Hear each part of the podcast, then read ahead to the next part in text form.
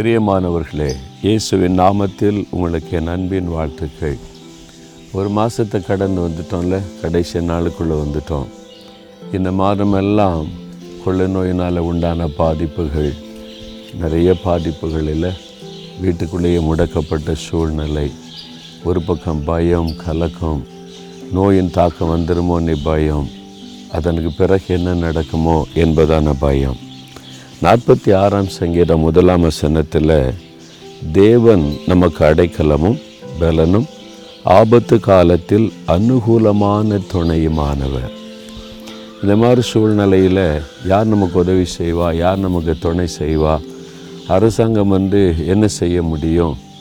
என்னென்னா கேட்டு பார்க்கலாம் பேசி பார்க்கலாம் அறிவிப்பு கொடுக்கலாம் எதுவும் நடக்குமா? பல சோ காரியங்களில் உள்ளத்தில். ஆனால் நமக்கு துணை செய்கிற ஒரு தேவன் இருக்கிறார்.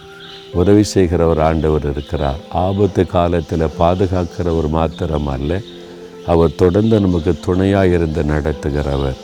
அதனால் ஒன்றும் கலங்காதுங்க. இந்த நாட்களில் வேலையினால் அல்லது இழப்பு பிஸ்னஸில் இழப்பு வருமானம் இல்லை சம்பளம் இல்லை அடுத்த மாதத்தை எப்படி சமாளிக்க போகிறேன்னு கலங்குறீங்களா?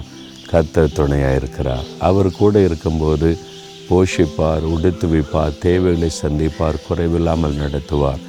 சோர்ந்து போகாதங்க விசுவாசத்தை விட்டு விடாதங்க. கத்தர் எனக்கு துணையாக இருக்கிறார் அவர் நடத்துவார் நீ தைரியமாக சொல்லுங்கள் சரியா?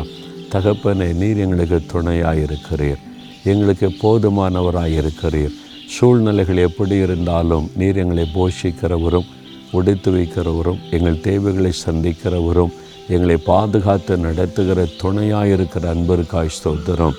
ஒரு நாள் நான் வெட்கப்பட்டு போவதில்லை கஷ்டப்பட்டு போவதும் இல்லை.